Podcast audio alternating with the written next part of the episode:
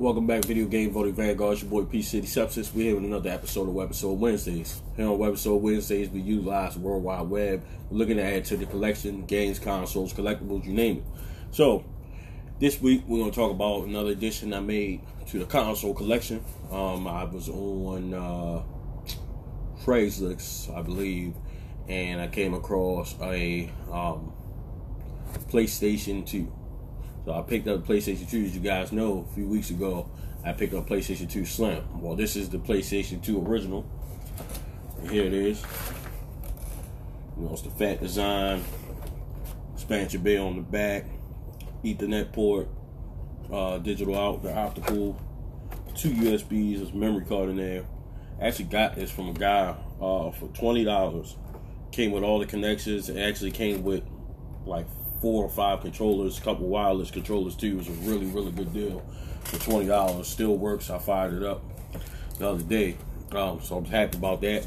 More information on the PlayStation 2 in Japan. It was released March 4, 2000. North America over here was released released October 26, 2000. Europe 11 on uh, November the 24th, 2000. In Australia, it was released on November the 30th, 2000. It had a lifespan of 20 of 13 years, uh, which is pretty long for a video game console to be around and still be produced for that long. Um, to date, well, up until 2013, it sold 155 million copies of the PlayStation 2. Um, of course, it came uh, was the first one to come equipped with a DVD player. Um, the Xbox was able to the original Xbox you were able to add an attachment to have a DVD player, but this one was the only one that came with a DVD player um, with the console, which was the first of its kind, and also was a selling point to a lot of people who didn't have DVD players at the time, which was brand new on the scene back in 2000. So it was kind of you kill two birds with one stone by getting both.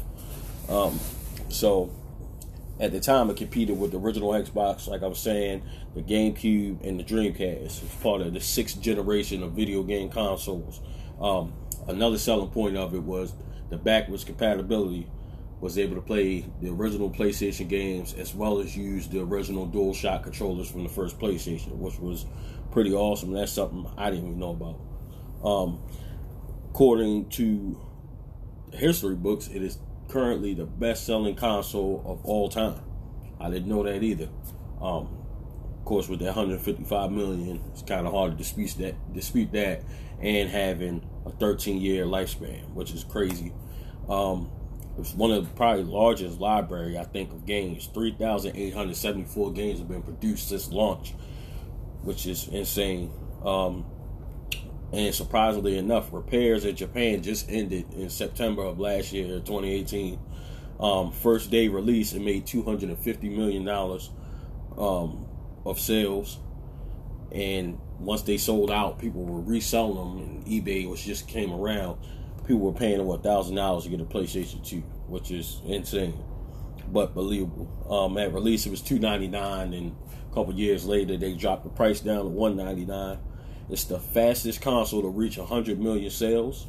Um, in 04, they released the Slimline, and also uh, very rare television, the KDL 22 PX300 is a Sony AC ready TV that came out back then with a built-in PlayStation 2. I also talked about that in the previous episode when I discussed the Slimline. Um, a difference between that and this one and the Slimline is of course, they call this the fat one.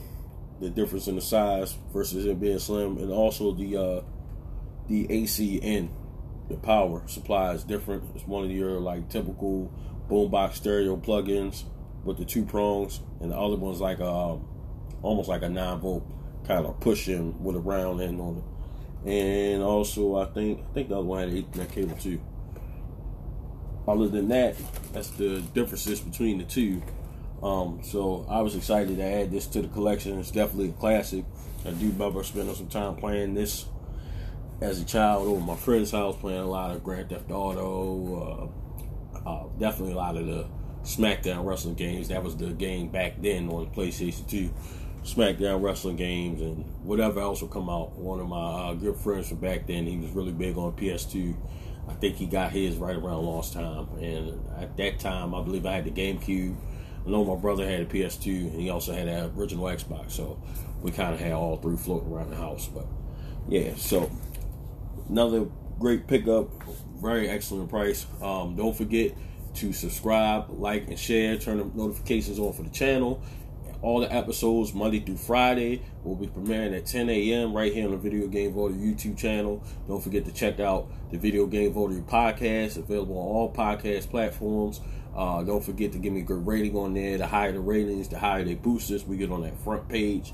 Um, share with your friends. Let's get some new subscribers. I appreciate everybody leave some comments down in the comment section. Let me know about some future episodes, what you would like to see. Uh, comment on the PS2 if you still got one. If you're looking for one, um, let me know. And if there's anything you just want to discuss based about the episode, you know how to hit me up. I'll be putting all my social media info at the end of the at the end of the video here. And uh, don't forget about the um, web page. It's www.thevideogamevotery.wordpress.com. That's the official website of Video Game Votery. So I appreciate you all. We're going to end the episode on that note. It's been another episode of Webisode Wednesdays. I'm your boy P City Substance, and this is Video Game Voter.